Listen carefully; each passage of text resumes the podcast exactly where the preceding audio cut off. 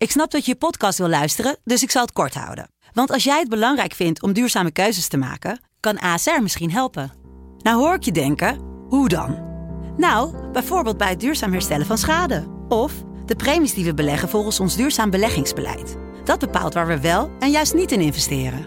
Wil je meer weten over welke duurzame keuzes ASR maakt? Ga dan naar asr.nl slash duurzame keuzes. ASR doet het. Zo, dan kan je nu lekker naar je podcast luisteren.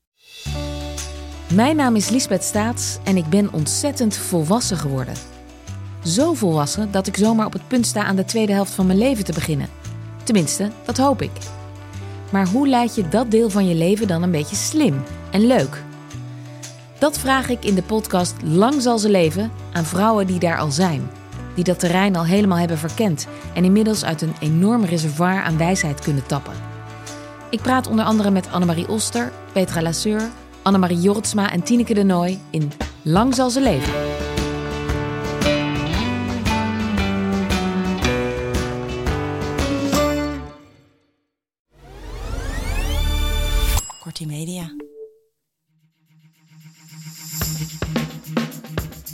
Dit is de Help. Ik heb een puber podcast. Mijn naam is Kluun en in het boek schrijf ik hoe het allemaal hoort. En in de podcast vertellen we hoe het allemaal in werkelijkheid aan toe gaat. En dat doe ik samen met mijn co-host Ivanka van der Zwaan, columnist, schrijver en vooral pubermoeder. In deze podcast krijg je wekelijks advies van één expert over één onderwerp. En dat is deze week cijfers op school, huiswerk en alles wat ermee te maken heeft. Huiswerk. De jarenlange splijtswam tussen pubers en de rest van de wereld. De chronische glassplinter in de voedsel van elke puber. De grootste levensvergaller van de vrije tijd van elke puber. En waarom? Helpt dat huiswerk wel? Hoe belangrijk is het nou eigenlijk? En als het nou niet zou bestaan? En hoe motiveer je als ouder je kind om het ook daadwerkelijk te maken, dat huiswerk? Of moet je dat niet willen? Is het eigenlijk niet een verkapte vorm van kinderarbeid, die huiswerk? We gaan weer situaties voorleggen die voor iedereen herkenbaar zijn. En we hebben natuurlijk een heerlijke tirade van puber Teun. En elke aflevering eindigt met een schrijver van mij. En extra, ik heb hier vijf exemplaren liggen van het boek van onze gast van vandaag. En die gaat hij ook signeren. Dat weet hij nog niet, maar dat gaat hij doen. Dus blijf luisteren, want we gaan ze weggeven. Huiswerk. Ivanka, vertel eens. Nou, ik weet niet of je het zelf leuk vond. Ik vond huiswerk Ik fantastisch. zelf- Ja, Nee, ik tuurlijk vond niet. Ongelooflijk leuk, ja. Nee. Verschrikkelijk. Maar ehm, ja, huiswerk, huiswerk. eh, ik bemoei me er niet echt mee. Nee? Eh, nee, in ieder geval niet op het moment. Maar ik, ik vroeg het mijn dochter. Want ik dacht, ja, misschien eh, denken we wel niet allebei hetzelfde erover. Zij is de jongste van 14. Mhm. En die zei, ehm, nee, jij bemoeit je er niet mee. En daar ben ik eigenlijk heel blij om. Omdat je natuurlijk een verleden hebt met mateloos zijn. Dat Wacht even, wacht, wacht even, dat is oké. nou, het onderwerp gaat naar alcohol en dingen. Nu, vertel eens. Eh, ja, nee, maar misschien komt het straks nog wel. Met ze bedoelt van, eh, als je jou wat vraagt, dan kan je niet een klein beetje helpen. Dan moet dat Oh, direct ja. heel veel. Dan neem je alles over. Eh, dus nou ja, zo. Ik snap het, zoals ik ooit, herken dat helemaal niet. zoals ooit iemand tegen mij zei in mijn liefdesverleden van... je, je, je vraagt om sneeuw en je krijgt een blizzard. Dat is bij Ja. jou ook in hulp. Oké, Ja. dat... ehm, ehm, En jij? ja, even kijken met mijn kinderen. Ja, ja? of, of gewoon in de Ehm, breedte. Nou ja, vroeger, ja, ik, ik, ik moet zeggen, ik, ik heb eh, in Tilburg, ik heb ateneum gedaan. Ik, eh, ja, ik was, was niet, niet briljant, maar ik kon redelijk makkelijk leren. Dus ik probeerde zo weinig mogelijk huiswerk te maken en zoveel mogelijk tijd aan voetballen besteden en leuke dingen. En dan voor de proefwerkweek ging ik keihard leren en dan kwam het meestal wel, wel goed. En Ging je dan ook tot diep in de nacht leren? ja, ja, dan ging het echt, we bob, ze gingen echt blokken. En, ehm, en met mijn kinderen, ja, mijn, mijn oudste twee, die, ja, die, hebben, die hadden redelijk wat zelfdiscipline. Dat ging wel goed. Mijn jongste, die is ehm, begonnen ooit op Barlees Gymnasium. Nou, dat dacht ik al, dat gaat hem niet worden. Dat werd hem ook niet. Snel gedrop-out. Daarna naar de Finse school in Amsterdam, een soort vrije school. Ook niet gelukt. En nu zit ze op een democratische school. En eh, daar kennen ze het woord huiswerk helemaal niet. Dus dat, dat, gaat goed. Daar hoef ik niet mee te bemoeien. En mijn andere kinderen, ja, die, eh, de ene is nu net geslaagd, HAVO. eh, de, de kinderen van mijn vrouw. En eh, de, de andere jongen die is keihard nu aan het eh, leren. Die heeft ook het licht gezien. Dus ik, nee, ik hoef er niet te veel mee te bemoeien. En ik wil het ook niet eigenlijk. Maar is het altijd zo geweest? Nee, Of- dat ga ik straks nog net zeggen, want dat vertellen. is Nee, meestal wel... eh, Nee, helaas. daar Dit is- zit het- ja. Ehm, hey, en eh, eh, vertel, vro- vroeger bij jou dus? Als, als kind zelf? Eh, ja, mijn ouders bemoeiden zich daar niet echt mee. Maar ik zat op de vrij school. Dus dan had je eh, eh, creatief, eh, creatief huiswerk ehm, eh, op de basisschool. Middelbare school weet ik niet meer precies. Maar ehm, ja, dan moest je gewoon gekke dingen doen en onderzoekjes en eh, eh, dingen voorbereiden. Dus dat, ik vond dat echt heel erg Gekke leuk. dingen. Ja, ja dus we, gingen het over zwaartekracht hebben. En dan ja, takel iemand in je familie op aan een boom. Ja, vond ik heel leuk. Maar wij gingen ook echt op school. dan nek. ging- ja, gingen we elektriciteit doormeten. Eh, en dan eh, moest je in een kring staan. En dan de laatste twee zo met de vingers op een afstandje van elkaar. In een donker lokaal. En dan, ja, dan werden wat kinderen geëlektrocuteerd. Maar in principe eh, ont- vergat je het nooit meer. Wat leuk. Dus, ja. Die kinderen ook niet. Nee, nee, dat, zeker. Nee, ja, ik, ik bedoel, je verliest een paar kinderen uit zo'n Ja. klas, maar je hebt wel echt zo'n hele klas mee. Ik ga naar, we gaan naar de, onze gast. Ik kreeg deze zomer een pdf opgestuurd van een boek door een uitgever. Of ik een quote wil geven. Dat doe ik normaal gesproken nooit. Alleen als ik een boek op eigen initiatief lees... en ik vind het leuk, dan benader ik ook de schrijver of de uitgever. Zeg, joh, als je quote wilt, ik vond het helemaal te gek. Maar nu, ik opende die pdf en ik heb meteen een hele middag zitten lezen. En ja, zit ik knikken. En ja, ja, vind ik ook. En eh, hij is hier, de schrijver van dit boek. Eh, hij zit hier tegenover ons, Johannes Visser. Correspondent is eh, de, de, de uitgever. En jij bent ook ex-leraar Nederlands en schrijver van een boek Is het voor een cijfer? Klopt, yes, ja. Welkom. Ja, leuker te zijn. Ja, dat vinden wij ook. Ja. Hey, en, maar jij, was, eh, jij bent of was docent? Was docent. Ja? En ik, ik heb vanmiddag weer een sollicitatiegesprek, maar ik, ik was Oh. docent. Ja. Oh, hoe lang Ja. ben je docent geweest? Eh, zeven jaar. Oh ja. Docent Nederlands. Ja. Het voortgezet onderwijs. Ja. En je gaat er weer terug in het onderwijs als het aan jou ligt, begreep ik hieruit. Dat zou zomaar eh, kunnen. Maar eh, ik heb altijd leuk werk gevonden. Dat wel. Dus ja, ik vind pubers wel eh, toffe mensen. En eh, ik vond het altijd wel zinvol werk. Zo'n zo'n klas voor je, waarbij je de hele tijd reacties krijgt vanuit de klas. Wordt veel grappen worden er gemaakt. Ja. En je kan mensen ook nog wat leren. Dus ik vond dat eigenlijk wel leuk werk. Dus eh, nou, wie weet eh, hadden we de podcast een paar weken later opgenomen dat ik eh, weer leraar was. Dat, Ja, en, en als, mocht het nog niet zijn gelukt tegen die tijd. Ja. Johannes Visser, wij hebben zijn eh, e-mailadres en zo. En, eh, weten Oh, salariseisen, weten we wel. Ja. ja. Onderhandelen jullie ook dan nog? Zeker, ja, ja, dat, geen probleem. Ja, hebben we. En ehm, eh, huiswerk bij jou op school. Hoe ging? vertel eens even voor iedereen die dit boek van jou nog niet gelezen heeft. eh, vertel eens even wat over jou, Ja, voor dit, voor dit boek. Ja, en over jouw visie. Ja. Nou, ik wilde eigenlijk, wilde ik, eh, ik dat het een jaar, anderhalf jaar geleden was. Ik dacht, ik ga één getal publiceren, namelijk hoeveel cijfers een eh, leerling gemiddeld per schooljaar krijgt. En ik dacht, als we dat getal publiceren, dan hoef ik daar verder niks bij te schrijven. Want iedereen kan bedenken, dat is nogal veel. En dat zegt wat over het onderwijs. En laten we het daar dan over hebben. Dat getal is 102, 102. cijfers eh, per jaar gemiddeld. Dus dat is, Jeetje, Ja. dat vind ik echt, dat is zoveel meer dan ik dacht. ja, wat dacht je? Wat dacht je? 15? Ja, nee, het zijn er 102 per jaar. Dus dat is 2,5 per we- om de dag eigenlijk. eh, om de lesdag is dat een toets. Dus zo'n leerling leeft eigenlijk van cijfer naar cijfer. Wat op een manier heel fijn is, want het hoeft nooit zelf na te denken. Nee. Eh, alles wordt bepaald. En al, wat, alles wat belangrijk is, is de volgende toets. Dus dan kan je jarenlang naar school gaan zonder na te hoeven denken.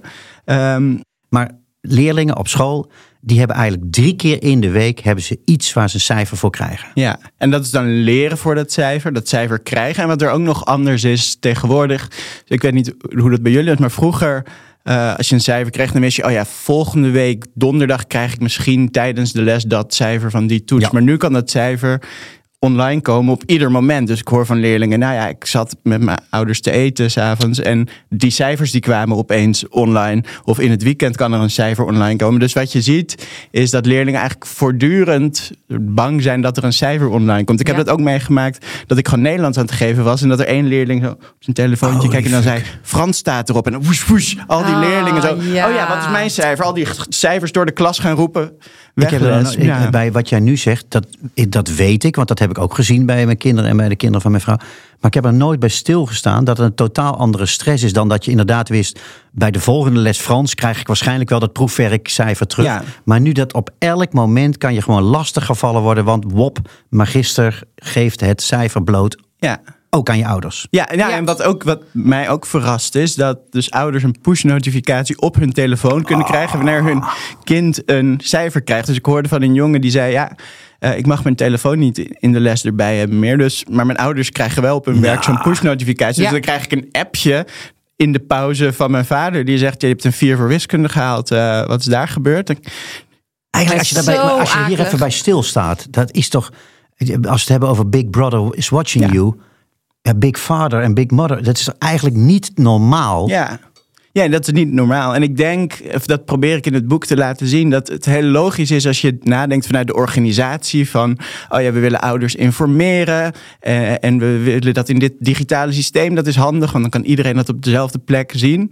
Maar dan denk je dus niet na vanuit waar een kind eigenlijk behoefte aan heeft. Dat een leerling misschien ook een soort privacy nodig heeft. Of soms een onvoldoende eventjes Even achter kan houden tot hij ook weer voldoende heeft gaan. En, en dat leerlingen daar zo een beetje mee leren omgaan met, met, met nou, en je gaat ook van het negatieve uit, hè? Want je gaat ervan uit van we moeten het goed in de gaten houden, want uh, straks zijn die cijfers jij dat? Hoe, zat je, hoe was jij als moeder, of hoe ben jij als moeder met uh, magister? Nou, nu kijk ik eigenlijk helemaal niet meer, maar helemaal in het begin toen de oudste naar de middelbare school ging, Um, dan, magister staat ook vaak op default op uh, pushmelding. Dus ik kreeg dan, uh, ik kreeg helemaal in het begin kreeg ik in het weekend een melding. En toen zei ik inderdaad tegen mijn dochter van, je hebt een, een 4,5. En ik wilde eigenlijk zo, ik zat nog zo op die jaren tachtig mentaliteit van, hoe komt dat? En toen was ze bijna in tranen. En toen zei ze: Oh, ik, ik, ik zei toch dat ik het niet goed had gemaakt. En ik had zo hard geleerd. En ik had het graag maandag willen horen. Want nu heb ik helemaal geen leuk weekend nou, meer. Toen heb ik het nooit meer gedaan. Ik vond het zo erg. Ik, ik, nou, ik, zei, ik zei net al, als je hierover nadenkt, maar als je hier echt gewoon eens even gewoon, eigenlijk, eigenlijk moet je nu die podcast even stilzetten en moet je eens denken hoe belachelijk dat het is inderdaad, dat je eh, gewoon uh, je weet, als wij, als wij vanavond een leuke avond hebben en ik heb een beetje slecht nieuws, denk ik, nou weet je wat, dan vertel ik Johannes voor morgen wel even. Maar daar gaan we inderdaad volledig aan voorbij. En sterker nog, we sturen de ouders pushberichten. En je kunt je als ouder dan, als je er naar kijkt, ook niet inhouden. Dan ga je het ook niet niet zeggen. Maar het is eigenlijk echt schandalig. Ja, of ben ik nou te, te soft? Nee hoor, nee, ik, ik ben helemaal mee eens. Volgens mij zijn we het alle drie eens. Oh, nou, Johannes vindt... dit was ja, nou, ik, heb ook wel, ik heb ook wel leerlingen zo bij mijn bureau gehad. Als, als ik cijfer uh, had uitgedeeld in de les, dat ze zeiden... maar kunt u het alsjeblieft nog niet online zetten? Ik. Want mijn vader die ah. kijkt... en dit is niet het moment dat mijn vader moet zien... dat ik een onvoldoende nee, krijg. Nee, ook want, dat. Ja, want jij kunt, je hebt altijd even af en toe shit met je ouders. Want, gaf jij wel huiswerk op? Of hoe, wat voor soort leraar was je? Ik, uh, ik, en ben je straks weer? En, ja, ik ben wel eens op, uh, op het matje geroepen door mijn leidinggevende. Die, die had toen dat leerlingvolgsysteem. Daar staat ook in, van, daar kan een leidinggevende in zien wat, wat voor huiswerk er wordt het opgegeven. Leerlingvolgsysteem. Ja, dat goed woord, hè? Ja. is een woord dat de nazi's zouden kunnen hebben bedacht. Zijn jouw woorden. Uh, maar ik kan daar een eind in meegaan. Uh, um, maar die, die, die riep me bij zich en die, die, die liet zo dat scherm zien en zei... ja Kijk, Johannes, jouw, collega's die geven allemaal veel meer huiswerk op. Dus eigenlijk was de boodschap dat ik meer huiswerk op moest gaan geven. Maar ik dacht, ja, maar, maar die leerlingen doen het hartstikke goed. Die werken tijdens de les. Ik heb niet het gevoel dat als ik ze nou heel veel huiswerk op ga geven, dat ze dan beter gaan presteren. Nee, ik moet ervoor zorgen dat ze in de les hard werken. Uh, dus ik denk dat, ze, dat huiswerk zo vaak gezien wordt als iets dat, dat je moet geven. Want als je geen huiswerk geeft, dan, dan neem je je vak eigenlijk niet serieus. Zo, zo voelde dat bijna, ja. Uh, dus ik, ik was een docent die denk niet zo heel veel huiswerk opgaf. Maar als ik het dan opgaf, dan wilde ik ook wel dat leerling het maakt. Want dan dacht ik wel, ja, maar als ik het opgeef, dan is het ook omdat ik daar de volgende les mee verder wil. Dus maar laten we deze, even, jij zegt van het, ik, het moet het huiswerk en zoals dat het gesprek dan met het hoofd van jouw school ging. Maar laten we eens even gewoon erboven gaan hangen. Huiswerk, dat is inderdaad, eh, dat, volgens mij heeft elk kind dat uh, in Nederland uh, vanaf de jaren 50, 60 gehad. Wij ook, jaren 80. Uh, ja. Is, ik ben heel benieuwd wat de Teun, onze puber, er straks over gaat zeggen. Maar is huiswerk, is het een soort, dat fenomeen, is, is, is het wel nodig? Je hebt, je hebt een kind op de democratische school, zei je net. Ja, maar dat, geen huiswerk. Nee, maar dan moet ik wel zeggen, uh, uh, zij, zij volgt nu weer na een paar jaar uh, weinig doen, volgens ze allerlei lessen. Mm En wordt ze klaargestoomd, want ze wilde haar diploma gaan halen. Ze wil een diploma halen. maar huiswerk inderdaad kennen ze niet. Zij is sociaal enorm gegroeid. Maar ze heeft jarenlang, ze heeft drie jaar lang, het is geen wiskunde, geen geschiedenis, niks, niks, niks. Ja, ja, kun je erg vinden. Maar laten we laat toch even die, die vrije school of zo'n ding. Okay. Maar huiswerk op een reguliere school. Ja. Hoe, waarom, heb, waarom eh, is, het, is het nodig? Nee, laat ik het zo zeggen. Nou ja, je hebt, eh, ik vraag me dus bijvoorbeeld ook af aanvullend op jou. Uh, leerlingen die helemaal niks doen op school. Die, uh, ik denk dat, dat, dat een leraar, dat je als leraar dan denkt, dat is dan die oplossing zoek ik dan in het huiswerk. Want dan gaat diegene dat thuis doen. Ja, ja. maar een leerling kan vervolgens weer denken, oh, maar ik hoef dit niet in de les te doen, want ik kan dat thuis ook wel eventjes doen. En dan Ja. gaat het misschien wat sneller. En, Ja. of, of, een leerling kan ook denken, ik hoef niet op te letten tijdens les, want ik heb bijles vanmiddag. Dat is ook Ja. zo mooi, hè? Ja. Eh, ik leer dit wel één op één straks, eh, of in een klein groepje bij, tij- bij de bijles. Ja. Ehm, nou, ik denk, god, er is op zich denk, niets mis met een beetje huiswerk krijgen. Eh, als je het in de les niet afkrijgt en maak het dan thuis even af, dan kunnen we de volgende keer eh, door. Maar waar we volgens mij eh, weinig rekening mee houden, ehm, is dat een leerling van half negen tot half drie op school zit. Ja. Dat is vrij intensief. Ja. Zo zes uur lang Ah, luisteren, korte luisteren, pauzes luisteren. tussendoor luisteren, luisteren, luisteren. En als een leerling dan de volgende dag weer vijf vakken heeft en voor al die vijf Ja, vakken huiswerk, dat is dat vrij belastend. Ik hoorde laatst van een leerling die vijf uur bezig was nog met haar huiswerk na schooltijd. En dat vanuit een leraar kan ik goed beredeneren. eh, oh ja, ik wil best tien cijfers geven per jaar. Want nou, hoeveel cijfers Ja. zijn dat nou eigenlijk? Dus eens in de zoveel weken is dat een cijfer. Eh, en ik geef wel wat huiswerk op. Maar hoeveel is dat nou eigenlijk? Maar vanuit het perspectief van de leerling die twaalf Die vakken twaalf heeft, van, van die is leraren dat heeft. Ja. 102 cijfers per jaar op een gegeven moment? Of Ja. is dat heel veel huiswerk? En ik denk dat individu- individuele leraren dat perspectief niet meenemen. stemmen ze, wordt dat onderling ook niet afgestemd? Hè, want soms zie je dat er in één keer een, een, zo'n soort van toets vlak voor een toetsweek nog door iemand wordt gegeven. Dat je denkt, wat is dat voor timing? Of heel veel huiswerk terwijl ze ook vier toetsen in een week hebben. Is, dat, is daar op scholen geen onderling over wat overleg? ik begrijp, dat kan jij beter antwoorden, maar toch, ik, wat ik hoor, is dat elke leraar ook een beetje, dat was vroeger al een beetje egoïstisch. Die denkt, ja, weet je wat, jammer dan, eh, die andere leraar, ik wil, ik wil dit gewoon doen. Mijn En, vak eh, is het belangrijkste. maar ja, Oh, dat, ja, ja, dat, ja. ja. Ja, heb je eigenlijk een vakkenhiërarchie? Zeg maar dat de wiskundeleraar gaver is dan de leraar Nederlands? Eh, gaver dan de leraar Nederlands. Ehm, Wat een jaren dat het een 80 belang woord. dat het een Gaver. belang- niemand, dat het niemand van de jongeren begrijpt. Ja, ja, alle jonge luisteraars zeggen. Gaver, jongens, dat is ja, eh, Vetter? vetter, zieker. Vetter? zieker. Ja. Gaver is zieker. Ja. Skeren? Eh, nou, eh, ik- God, in, eh, even denken. Heb je dan over belangrijk of over... Nou ja, nee, Zie je? dat, Zelfs dat je Johannes dus, begrijpt je nee, al net niet. als in een ziekenhuis heb je Mijn volgens mij ook zijn dat toffer. Ja, ja nee, maar dat, dat, dat er onderling tussen leraren een soort van mythische structuur is. Nee, dat, eh, dat je hebt van, oh, daar komen de wiskundeleraren aan. Dat die Oh, een soort zo. van hoger op de lerarenladder staan. Mm, Nee, dat, Dat niet. niet. Nee, nee. Ik denk niet dat, dat we allemaal eh, opstaan en buigen wanneer de ja, dat eh, wiskunde Ja. de lerarenkamer binnenkomen. Nee, nee zeker niet. Dat niet. Eh, ik denk, er is wel een hiërarchie in. Nou, ik weet, ik, ik, ik koos voor een cultuurmaatschappijprofiel dan met Ja. talen, terwijl ik op zich de beta-vakken ook kon. Ik weet wel dat er toen leraren waren die zeiden, dat is jammer, want hij zou eigenlijk Ja, ja. meer kunnen. Of zo. Oh ja, ja, daar zit inderdaad Daar zit wel... natuurlijk wel een hiërarchie in. Ik Wat vind wel- jij daarvan?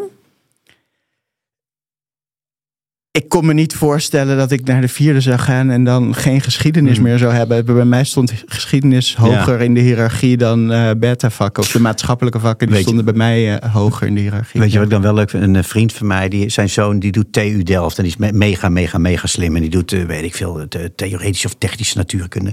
En die noemen dus bijvoorbeeld, ehm, hoe heet het ook, industriële vormgeving. Zo noemen ze tekenen. Oh, ja. En eh, alles, eh, en, en, en alles heel dat is rekenen. En zo. dat vind ik heel grappig. Daar heb je, de- je leest vaak over het stresslevel hè, van Nederlandse Ja. scholieren. Dat is veel hoger dan eh, dingen. Dat heeft ook met social media en zo te maken. Maar Ehm, hoe denk jij daarover als je het relateert aan huiswerk zeg maar, aan en aan jouw stokpaardje, eh, het, het cijfers geven? Wat is de invloed daarvan op dat stresslevel? Nou, ja, inderdaad, die, die, die, die druk die leerlingen ervaren, die is, is flink gestegen. Dus dat is nu 45% van de leerlingen geeft aan nogal veel druk en stress te ervaren door school. Is dat En dat was dan in het 16 buitenland of niet? In het buitenland weet ik niet, maar dat was 16 procent eh, 20 jaar geleden. Ja. Ruim een kwart van de leerlingen ervaart vaak of altijd stress door school en huiswerk. Er zijn veel leerlingen met psychosomatische klachten, dus die buikpijn krijgen niet omdat er iets Ja. is met hun buik, maar omdat ze gewoon angst en spanning voelen. Ja. Ehm, kijk, dat komt natuurlijk niet allemaal door school. Eh, of laat staan door die cijfers. Maar ik denk wel dat school daar een belangrijke eh, rol in speelt. Ehm, al is het maar omdat jongeren daar een groot deel van hun dag op school zijn. Dus dat moet er iets mee te maken hebben. Ik heb dit eh, Jelle Jolles, onze gast, hoogleraar, eh, die vorige keer eh, was, heb ik interviewd. Die zei dit exact, die zei dit exact hetzelfde. Het is dat het echt het stresslevel, en dat is niet een softe oude. de- Nee, hoor. het stresslevel is inderdaad de, dat een derde van de leerlingen echt eh, met stressgevoel en buikpijn naar school gaat. Ja, en dat is niet goed voor het leren. Nee, lijkt me ook niet. Nee. Er zit een leraar, eh, die, die eh, haal ik aan in mijn boek, die dan gestopt is met eh, cijfers geven. Ehm, want hij eh, zegt, nou ja, eigenlijk is dat cijfer zo erg dwingend voor die leerlingen. Dus als ik zeg, dan en dan krijg je een toets voor een cijfer, dan gaan ze daar alles op aanpassen. Dan gaat het eigenlijk niet meer om wat ze leren, maar dan gaat het om dat cijfer dat ze halen. Dus hij zei, oké, dat, dat cijfer gooi ik de deur uit. Ja. Eh, maar ik behandel natuurlijk wel alle lesstof.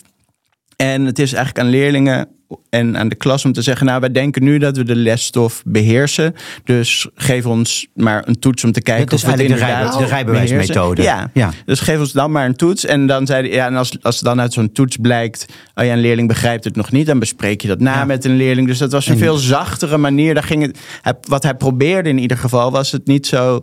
Bam, dan is het cijfer onvoldoende. Oké, door naar het volgende Ja. onderwerp. Maar veel meer over.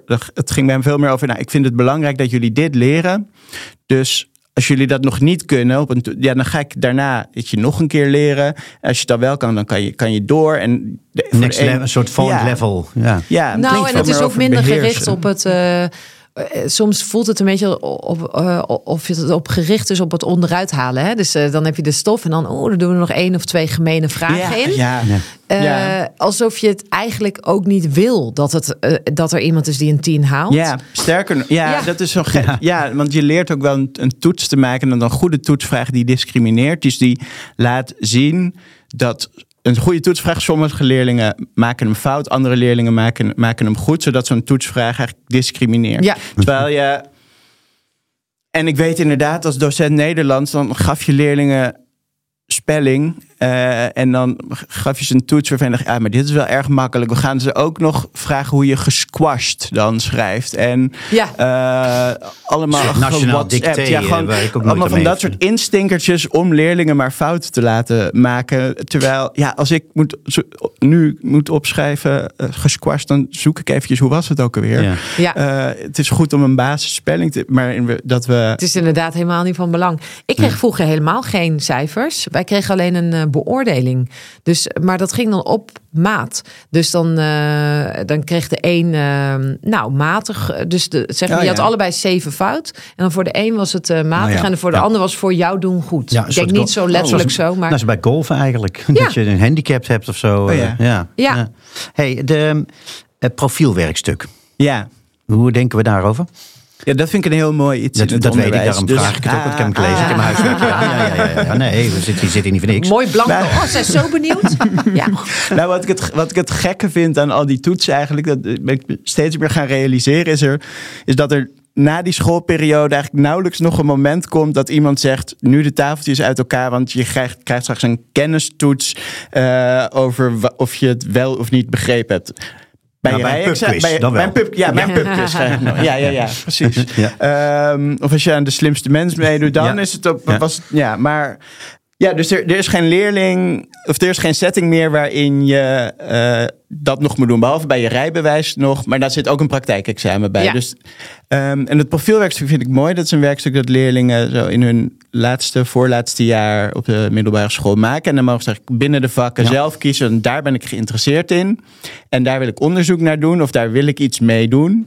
Ehm, en daar worden ze in begeleid, wat intensiever begeleid door een docent. Ja. Dus ik had één leerling die wilde een cabaretvoorstelling maken. En die schreef er ook nog een werkstuk bij over hoe humor werkt. En die heeft uiteindelijk gewoon een voorstelling gemaakt voor, ik denk dat er 100 tot 150 mensen in de zaal zaten. En heeft gewoon 40 minuten lang een cabaretvoorstelling gespeeld. Super. Een andere leerling Ja. die, die, die was geïnteresseerd in verhalen van Ot en Sien en Jip en Janneke en feminisme. En heeft die verge- verhalen met elkaar vergeleken. En daar echt een mooi, bijna academisch werkstuk Ja. over geschreven.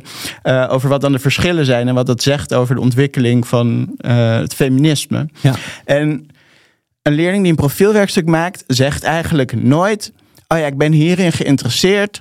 Wat ik echt wil, is dat ik daar dan over een half jaar een toets over krijg. Nooit. Ze Nee. willen Nee. altijd iets maken, iets doen. Doen. Een product maken waar ze trots op kunnen zijn. Ja. Eh, en ik vind dat mooi aan het profielwerkstuk. Dat daar nou, het meer uitgaat van interesses van leerlingen. En dat dan automatisch daaruit volgt dat ze dus iets willen maken. Het beeld bestaat zo van jongeren dat ze niks willen. Onzin, nergens hè? in geïnteresseerd zijn. En dat we ze dus met cijfers moeten disciplineren. Want anders gebeurt er niks. Ehm, En maar natuurlijk- er zit ook wel een verschil tussen. Hè? Dus niet ieder kind springt op en zegt van... oh, ik, eh, ik grijp dit eh, onderwerp PWS helemaal Nee. vast... en ik ga hier nu gedisciplineerd mee aan het werk. Je hebt ook kinderen die, die zeg maar vijf voor twaalf dan... eh, oh god, ik moet nog iets met die PWS en wat zal ik nou gaan doen? Dus dat waarbij het echt... waarbij ouders, of in ieder geval dat zie ik bij vriendinnen in mijn omgeving... die moeten dan zo'n kind wel echt bij de haren pakken... en naar dacht PWS... zeggen, die schrijft hem dan uiteindelijk zelf. Eh, nee, dat, dat doet natuurlijk geen enkele moeder. Nee, Eh, nee, nou ja, natuurlijk is het zo. Maar daar, daar kan je ook weer over zeggen dat...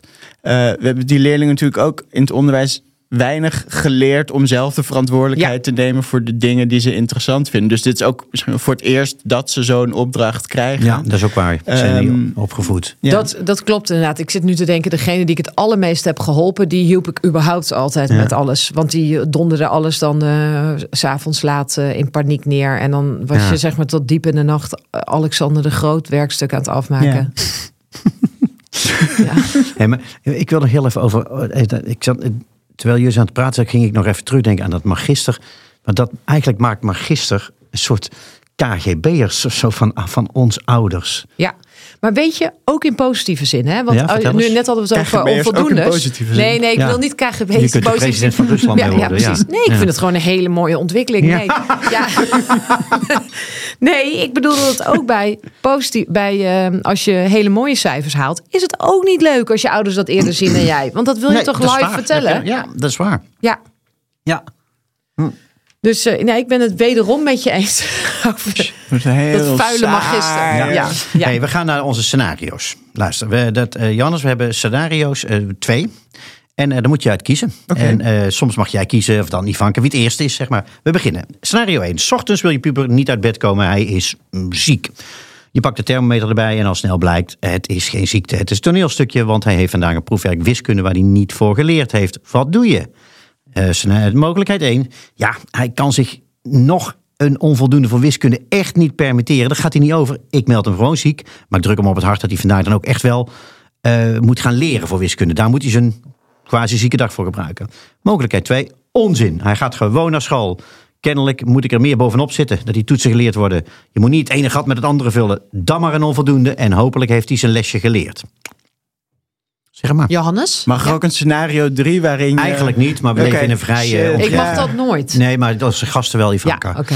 Ehm, nou, ik, ik denk wel dat ik eh, mijn, mijn fictieve kind naar school zou sturen. Maar daar volgt wel uit dat je later nog een gesprek moet hebben over... Goh, maar waarom voelde je je nou zo ziek? Ah, je bent bang voor wiskunde. Oh, en, en daar het gesprek over te hebben. Dus, dus het klinkt zo in dit scenario als... je stuurt je kind naar school, discipline, het moet per se.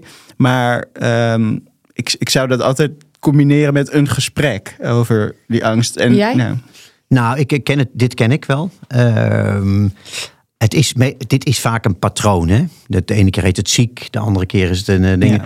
En ehm, met heel veel moeite, want eh, de, de- ik ben ook wel een beetje buideldier en mijn, eh, mijn vrouw ook. Met heel veel moeite hebben we op een gegeven moment gezegd: nee, nee nu, nu gaan we je eens even niet ziek melden. Eh, het is goed, dit, nu ga je. Ja, maar dan, dan ga ik een onvoldoende halen en dan ga ik. Ja, dat, maar nee, het is nu op. Dus dit was een. een- dus dit scenario. De, Zou het een als, de patroon is, ja. ja. als de patroon is, dan is het op een gegeven moment op. Jij? Nou, het ligt bij mij heel erg aan de aanloop. Dus als ze, als ze echt een toneelstukje zouden doen, dan gingen ze naar school. Ja. Want daar zou ik helemaal niet van gediend zijn.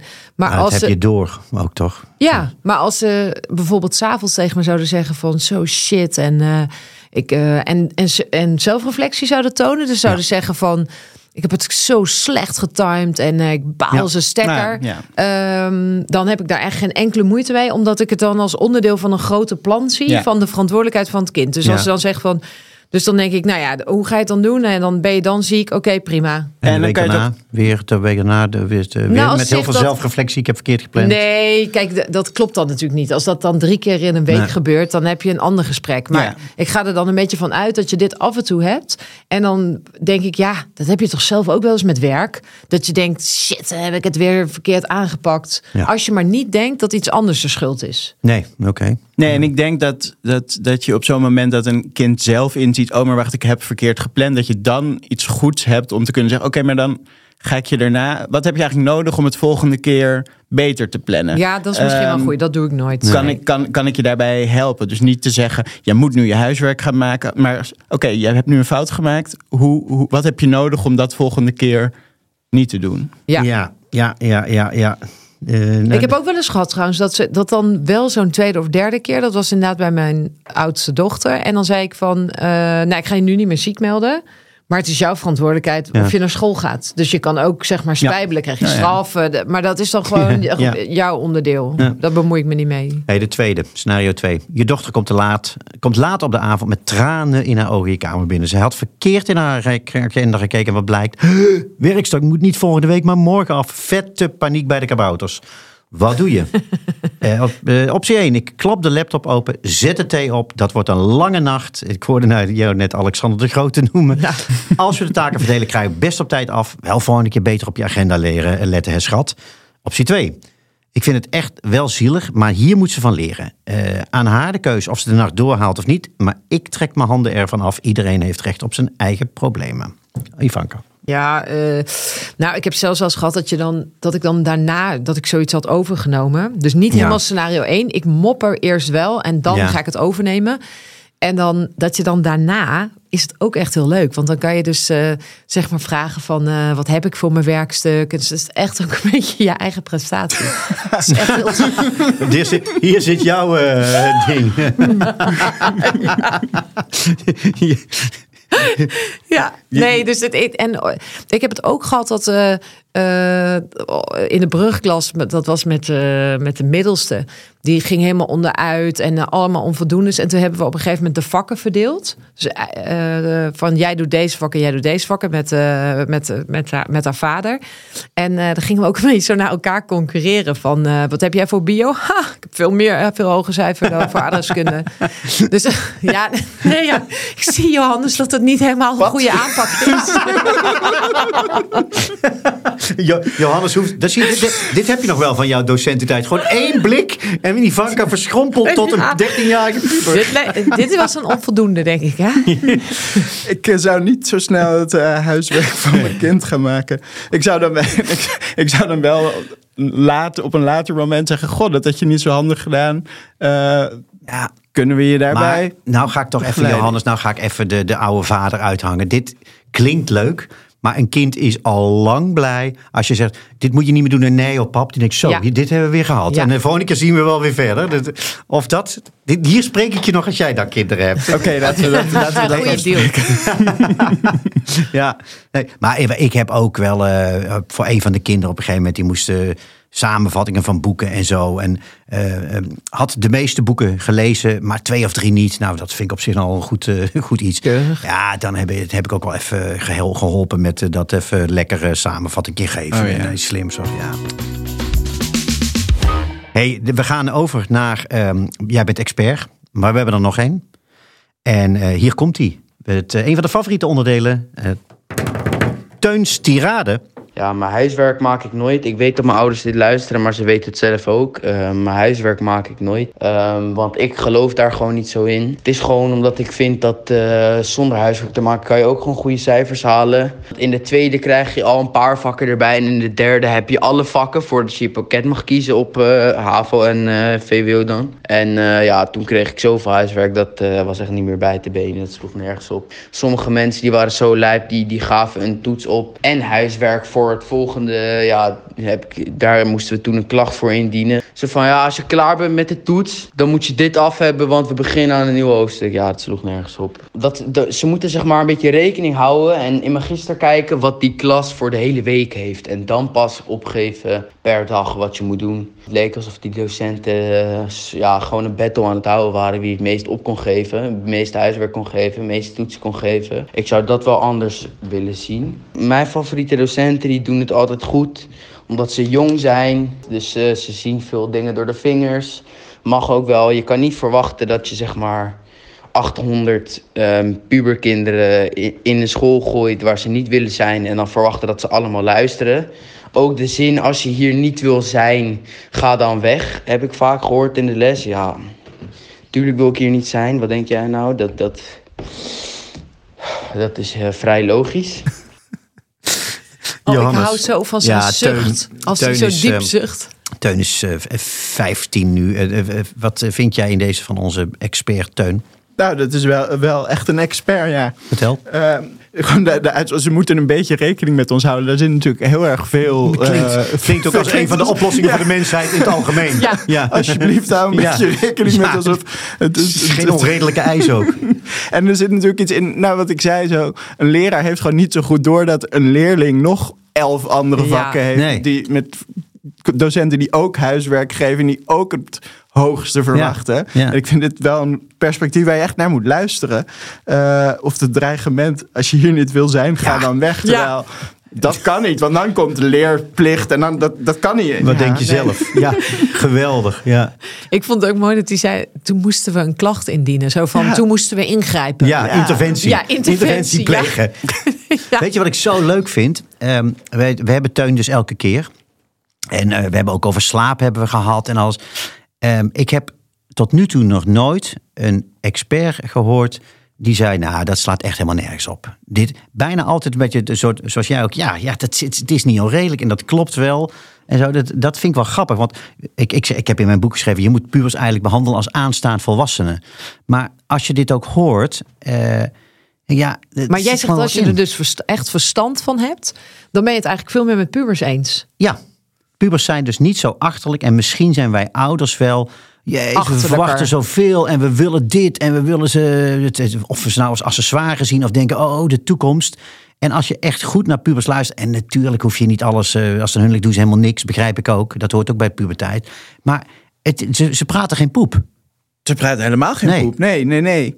Ehm, en, ja, we hebben zo'n zo'n zo'n beeld van pubers die niks willen, maar we nemen ze ook niet zo serieus. Ook als we Teun dat. horen, dan, Ja. dan, dan lachen we vooral om de voorbeelden. Maar ik hoop ook dat het een soort Ja, lach is uit ongemak, het- omdat hij wel Nou zinnige dingen ja, zegt. inderdaad. Ja, dat, ja, nou, dat, ehm, hey, moet je nou als ouder eigenlijk eh, de- die rollen, moet je nou ja, je puber wel of niet motiveren om huiswerk eh, te- te maken?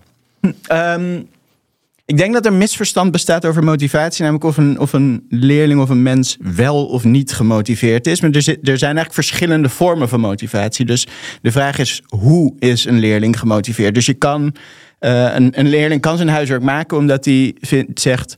eh, nou, mijn ouders vinden het belangrijk dat ik huiswerk eh, maak. Ja. Dus daarom maak ik het. Ja. Een leerling kan zeggen: Ik maak mijn huiswerk omdat ik bang ben anderen teleur te stellen en daarom maak ik mijn huiswerk. Een leerling kan zijn huiswerk maken omdat hij zegt: Nou, ik vind het niet zo leuk, maar ik vind het wel belangrijk.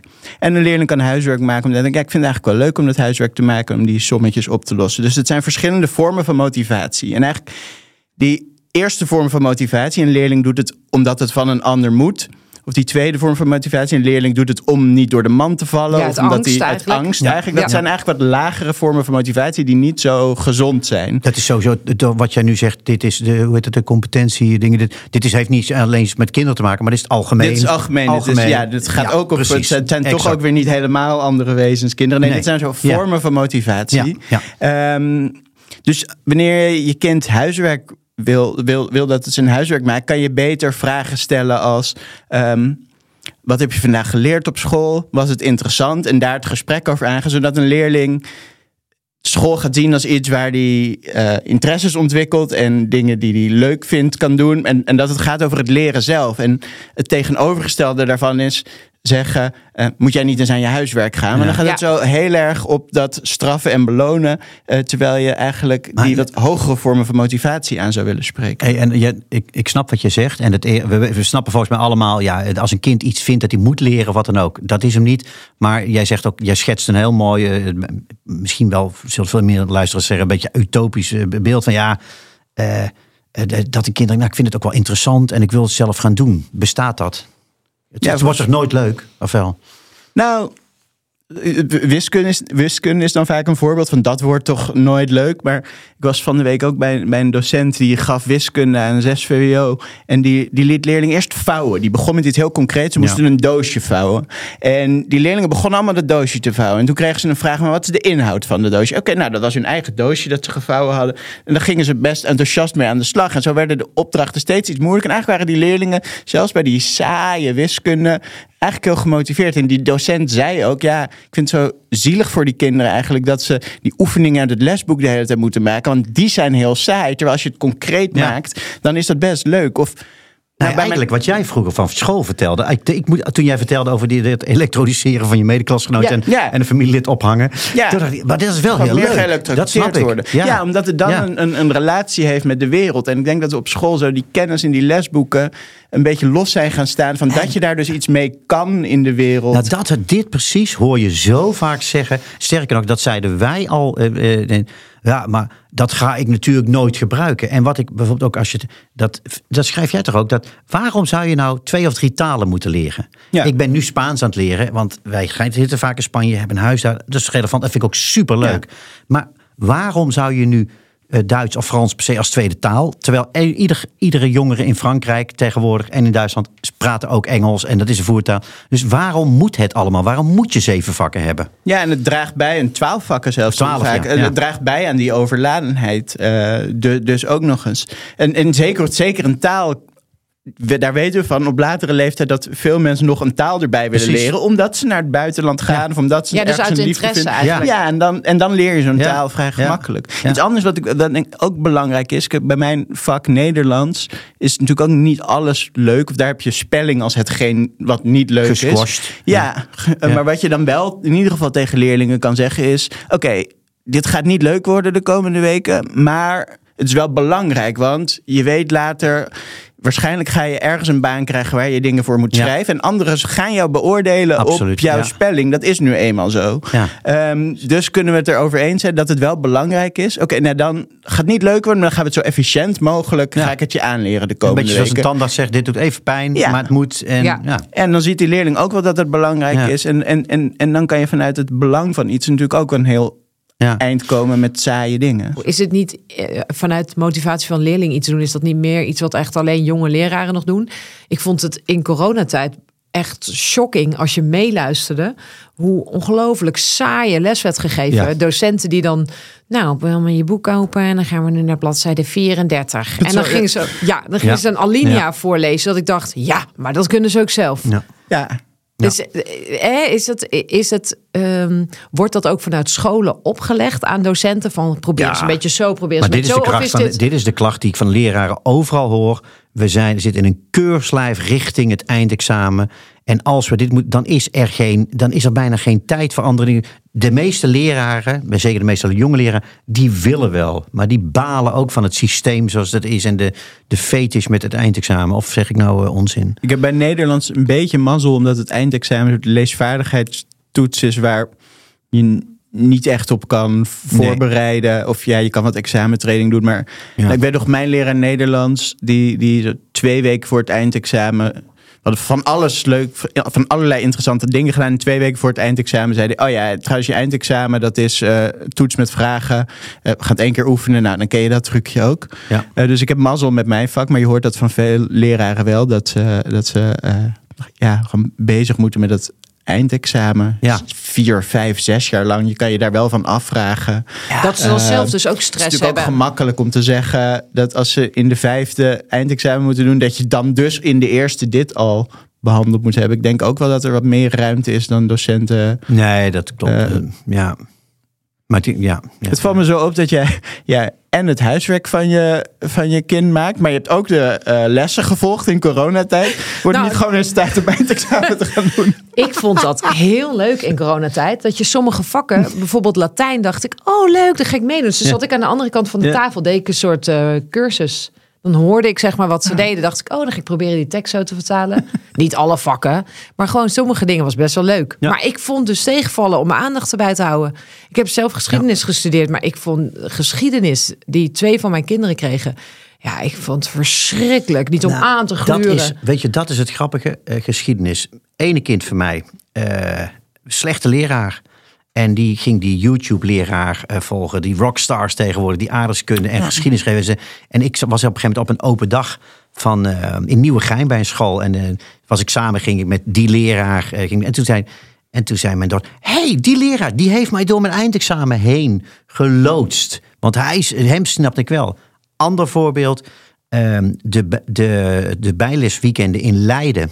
En toen kwam een van mijn dochters, die had geschiedenis daar een weekend. En die kwam zo enthousiast terug. Zondagavond. Ze heeft tot zondagavond laatst gezegd. Kijk eens, dit, nu, nu snap ik het. Nu snap ik dit verband. Ik snap hoe ik het moet leren. Ik begrijp. En die was echt, die serieus op een gegeven moment dacht ik na een uur en ongelogen. Ja, ik heb het nou al gehad. Ik wil nou even lekker naar, ik wil nou even naar Rondo kijken. Maar, en die, die bleef maar door. En denk, ja, wat kan het doen? Wat kan het doen? Eh, een goed, goed lesgeven in plaats van inderdaad alinea Ja. 1 op bladzijde 34. Ja, en, ja, en dat goed lesgeven, dat heeft, dat heeft wel tijd nodig. Ja. Dus ik geloof dat zoals je een sommetje maakt, dat een leraar per les 12 minuten heeft om voor te bereiden en na te krijgen. Ja. Als je dat gewoon zo uitrekent. Ja, dan ga je niet de meest inspirerende lessen Nee. geven. Dan ga je terugvallen op wat het makkelijkst is. Het lesboek volgen. Ja. En dat is niet altijd even inspirerend. Zeker niet voor leerlingen die dat dan les in, les uit op die manier krijgen. En er zijn natuurlijk ook veel leerlingen die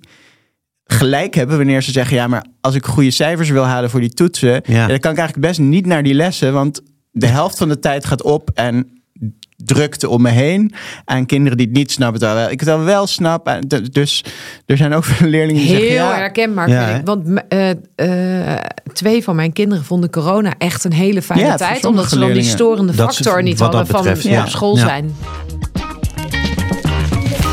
Oké, ehm, nu komen we aan het onderdeel wat goed is voor mijn ego. Ik bedoel, jij, doet, eh, Ja, jij, nee, doet, ik jij maakt lekker gaan. examens en zo. En dit is mijn eh, eh, dingen.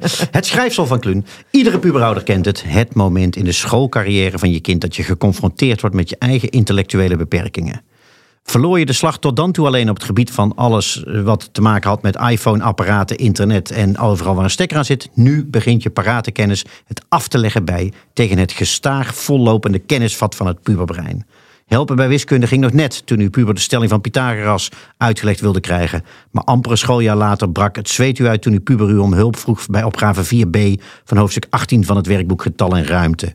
De gemiddelde puberouder haakt af zodra het ombinden in factoren, het doorgronden van kwadratische formules en het begrijpen van exponentiële vergelijkingen hun intrede doen in de wiskundeles van de puber. En dan moet de puber ook nog eens twee of drie vreemde talen, het volledige pakket grammatica, regels van het Nederlands, natuur- en scheikundewetten wetten en de hele wereldgeschiedenis aan zijn hoofd stampen.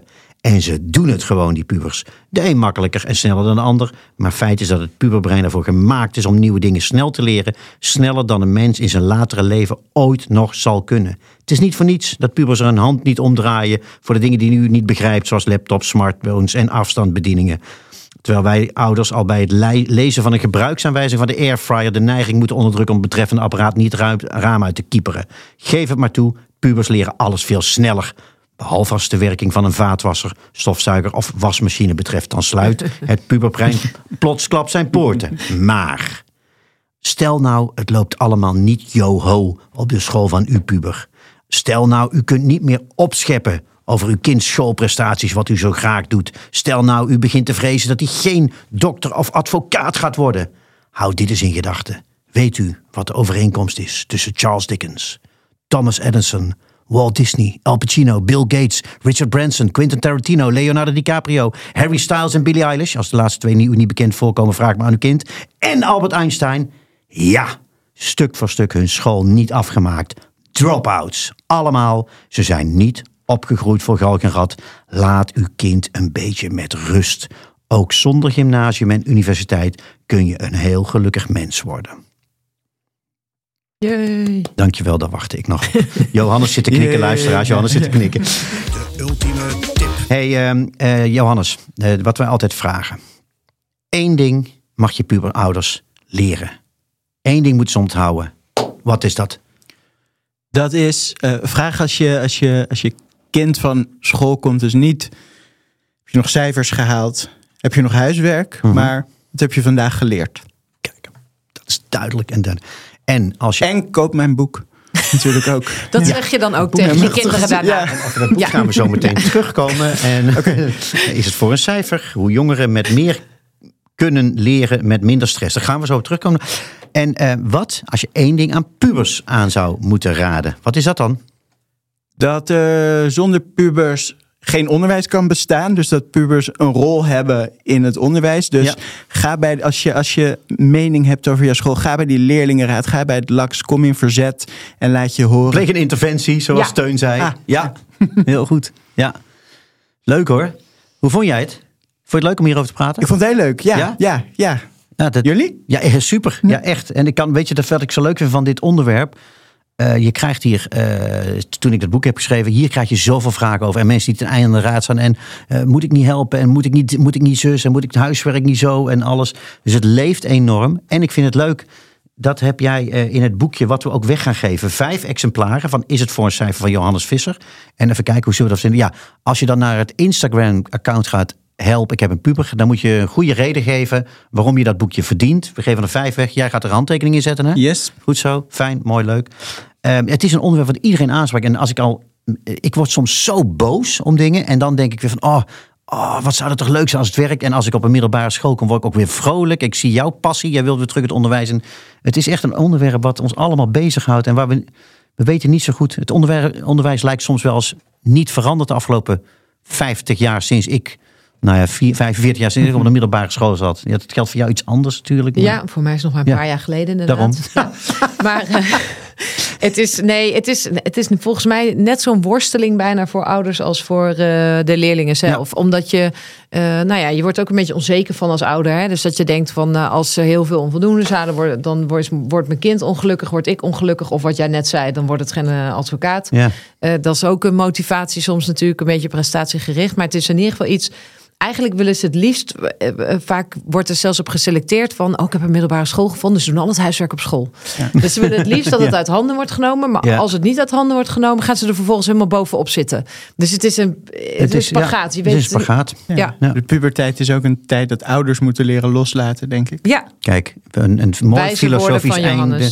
Prachtige je- wijze uit het evangelie van Johannes Visser. Heel goed. Jij luisterde naar Help, ik heb een puber. Mijn naam is Kluun. Naast mij zat co-host Ivanka van der Zwaan. En deze week was onze gast Johannes Visser. Zijn boek heet Is het voor een cijfer? Hoe jongeren meer kunnen leren met minder stress. We geven er vijf weg, maar dat zijn er heel weinig. En er zijn veel meer luisteraars. Koop dat boek. Eh, Je krijgt er echt, het is, het leest heerlijk. Ik heb een quote gegeven aan je. Ehm, verplicht en grappig leesvoer voor iedereen die kinderen heeft. En Marjolein Moorman, eh, de politicus en wethouder van eh, Onderwijs Amsterdam, zegt een tien voor dit betogen. Dat is niet voor niks. Ik ben eigenlijk het meest blij met één leerling die Kijk. op de binnenflap nog een, een quote gaf. Die zei, in één ruk uitgelezen op de strafmiddag.